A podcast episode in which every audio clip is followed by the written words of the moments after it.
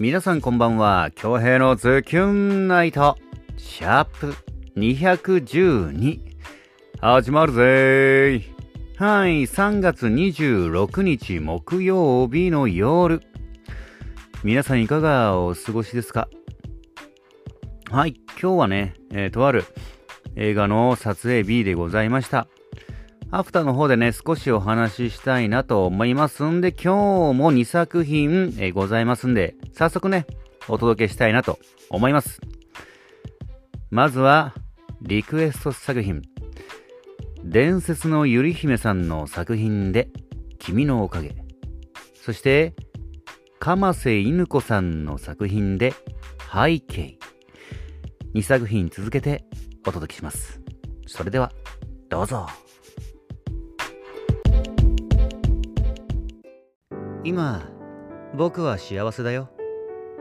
君はみんなから怖いって思われてるけど、君は世界中から嫌われているけど、僕は少しだけ君のことが好きなのかもしれない。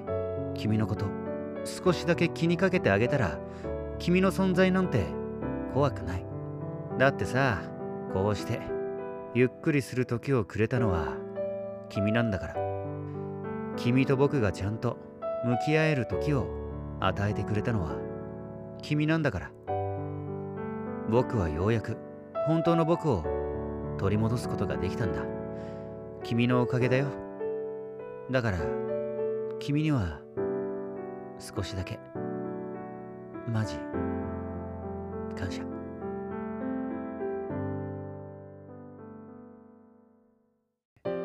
背景今この手紙を読んでいるあなたはどこで何をしていますか？15の僕には誰にも話せない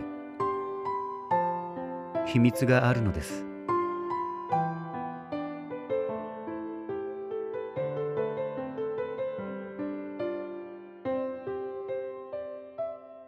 覚えてますか？未来の自分に書く手紙ならきっと素直に打ち明けられるだろうから。負けず嫌いで泣き虫ですぐ落ち込んでしまう僕は誰のために生きているのでしょうか。まだ大人になれないこの胸が何度もバラバラに引き裂かれて悲しみの窓から外を見ている。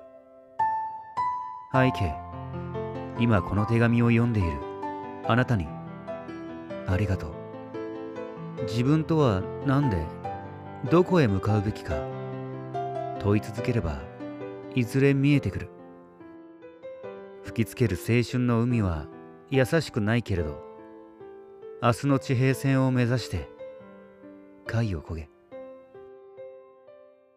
今負けそうで泣きそうで落ち込んでしまいそうな時は自分の声に耳を傾けて進んでほしい。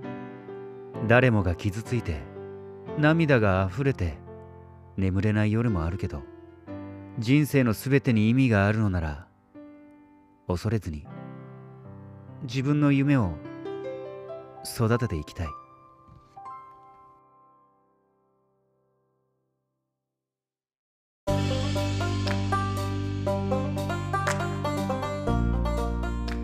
はい、伝説のゆり姫さんのリクエスト作品で君のおかげ、そして鎌瀬犬子さんの作品で背景でした。いかがでしたか？作品への感想お待ちしております。はい、というわけで今日はね、とある映画撮影でございました。久々の映画撮影。えー、集合場所がね、糸満だったんですけど、5時半、朝の5時半に起きて、んで、6時に出発したかな。集合時間が8時だったんですけど、今日はね、ロードバイクで行ってやりましたね。うん、片道25キロかな。宜野湾から糸満まで、集合場所まで。往復50キロ。うん、いい運動になった。そして、もう、バキバキに疲れた。まあね、情報解禁しましたらまたお知らせしたいなと思います。あと2日ね、えー、映画撮影残ってますんで、いろんなものね、いろんなもの吸収して、えー、自分の肥やしにね、したいなと、思います。で、今日めちゃくちゃもう晴れてたじゃないですか。もうスコーンと気持ちよく晴れててね、もう、すごかったですよ。日焼け疲れ。日焼けもパないしね、もう真っキャッキャだね。もうキャラメルマッキャッキャだね、これ。マッキャート、マッキャートみたいな。はい。こんな風におかしくなるぐらいに日焼けします。もうちょっと、うん、コメントもおかしくなるぐらいに、あの、日焼けしてます。はい。ってな感じかなうん、今日、今日この、このぐらい。はい。はい、ここでね、ツイッターに来てるメッセージ、えー、を読み上げたいなと思います。少々お待ちくださいまし。えっと、これを。あ、はい、ありがとうございます。まずは、ズキュンネーム、伝説のゆり姫みゆももさんよりいただいて、おり？ちょ、少々お待ち。ああ、ごめんなさい。ん？ちょ、少々お待ち。あは。なんか、いいねがついてたので、え、読んだっけ？ってななっちゃいました。ごめんなさい。ついてないね。ポチッとな。卒業おめでとう。個人的感想を上等に進化させていただきありがたきです。えー卒業シーズンを皆様にも春を感じていただけたらと思う気持ちと、我が姫へ卒業の記念に送る言葉、母の気持ちを作りました。エレキ作る連合お笑い芸人かフェシ。名前がちょっと似てんのかな？うん。夏井、電気も宇宙も地球も私たちも全てエネルギーでできている。だから人間の持つエネルギーを良きエネルギーに変えてみんなが一つになれば必ず地球は救えるはず。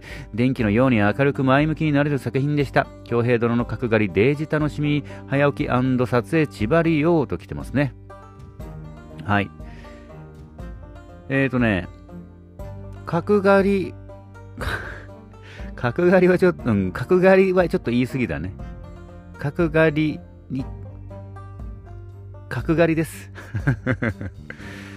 はい、そちらの方お楽しみに。みももさん、ありがとうございます。そして、ズキュンネームゆかっちさんよりいただいております。ポチッとな。姫君様、ご卒業おめでとうございます。長いようで短い、短いようで長かった、親子ともに貴重な6年、貴重な6年間は、親子ともに貴重な6年間は一生心に残るであろう素敵な日々だったことでしょうね。これからの成長に、成長に乾杯。そして、何でも成し遂げられそうな明るく希望に満ちたような声に元気がもらもらいました。一人一人の力を合わせたら何何にでも負けないエネルギーに変わるポジティブになれる作品ですね。えーデートの定番の件ですが、大人になってか、なるほどね。大人になってからの聞いたつもりがまさかの学生の頃の話だったとので、予想とは違うと思った意味です。逆に言える範囲でって、どんなことを想像したんですか？角刈りの京平さんも楽しみと来てますね。ありがとうございます。そうね、なんかね、僕のイメージ、デートの、こう、めちゃくちゃイメ、めちゃくちゃっていうかの、すごい鮮明に覚えてるのが、やっぱりね、高校時代の、やっぱ海だったんですよね。もう大人になったら大体もうドライブとか、ね、まあ、ご飯行ったりとか、こう、行動範囲が広がってね、なんか、高校時代はもう行動範囲が狭いじゃないですか。なんかもう海ばっか行ってた。本当に。海ばっか。だからちょっとはね、自分の中でのデートといえばって言ったらもう高校時代が出てくるんですよね。大人はもう、はい。大体、ドライブして、ディナーとかね、うん、食べに行くぐらいかな。ディナーって言ってもごめんなさい。普通にお酒飲みに行くです。ごめんなさい。ちょっとおしゃれに行っちゃいました。ごめんなさい。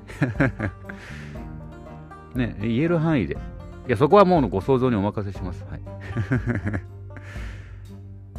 はい。角刈り、角刈りど、角刈り、うん。まあ、そこはね、動画の方を見ていただいて、意外と角刈りじゃないと思う。うん。で、今日あの、結構ね、チェックが厳しかったんで、今日どうなのかなと思って、一応バリカン、もう丸坊主になってもいいと思ってね、一応バリカン忍ばせていったんですけど、全然 OK でした。むしろ、な、なんでそんなことを聞くのみたいな。これ大丈夫ですか？髪型？みたいな。え、何がですか？みたいな。拍子抜け、ここ多分エフェクター入るよね。拍子抜けってやつ入る。何だったんだろう。あの、なんだろう。セキュリティの強さは。うん。まあ何はともあれ初日ね、無事、怪我もなく、えー、クランクインできました。あと2日ね、楽しみたいなと思います。はい、本日も1万数の中から厳選してお届けしました。メッセージいただきました。みももさん、そしてゆかつさん、ありがとうございます。今日はもう、もう本当にこんな感じなんだよな。もう朝、片道1時間45分ぐらいかな。糸満まで。往復だから3時間半ぐらい。結構、これ今日で結構本当にすごい燃焼したと思う。ロードバイクずっとこぎっぱなしなんで、1時間45分こぎっぱなしってもう結構な運動量なんでね。まあ、来月の4月、ケイスさんとの、えー、沖縄横断チャンネルもに向けてね、ちょっと体力作りもしていこうかなと思って、うん。ロードバイク引っ張り出して、えー、乗ってみましたって感じかな、今日は。で、明日はお休みでね、あさって、うーん、また、また、映画のロケがね、入っております。んで、またなんか最近ね、また、このコロナ系の話、もコロナの話なんですけど、なんかやば、やば、ちょっとやばみになってきてますね。うーん、なんかどんどんどんどんニュースで、県内にもね、数字が増えていって、これちょっと本当に仕事的にも、まあ、飲食業とかもそういうイベント会社とかマジでマジでやばいね。ちょっとマジで、まだ前ま前まではね、先まだ、なんだ、3月頭とか、まあ収まるだろうと、ちょっとね、思ってたんですけど、こうも人数増えてくると、やばい、オリンピックもね、延期になっちゃってるし、ちょっとやばみかも。うーん。ちょっと、寝泊まりできそうな公園を探すかも。はい。どうにかね、早く収束して、ね、いつもの、なんか、日常をね、えー、過ごせ、過ごしたいんですけども、こればかりはもうしょうがないんでね。はい。予防をしっかりしつつ、一日一日できることをね、しっかりと、えー、やっていきたいなと思います。ってな感じです。はい。というわけで、京平のズキュンナイト、シャープ212。本日もお届けすることができました。ご拝聴いただきました皆様、ありがとうございます。残りの木曜日もズキュンといい時間にしていきましょうね。お相手は私、比嘉恭平でした。それでは皆様、おやすみなさい。まだ、寝ませんけど。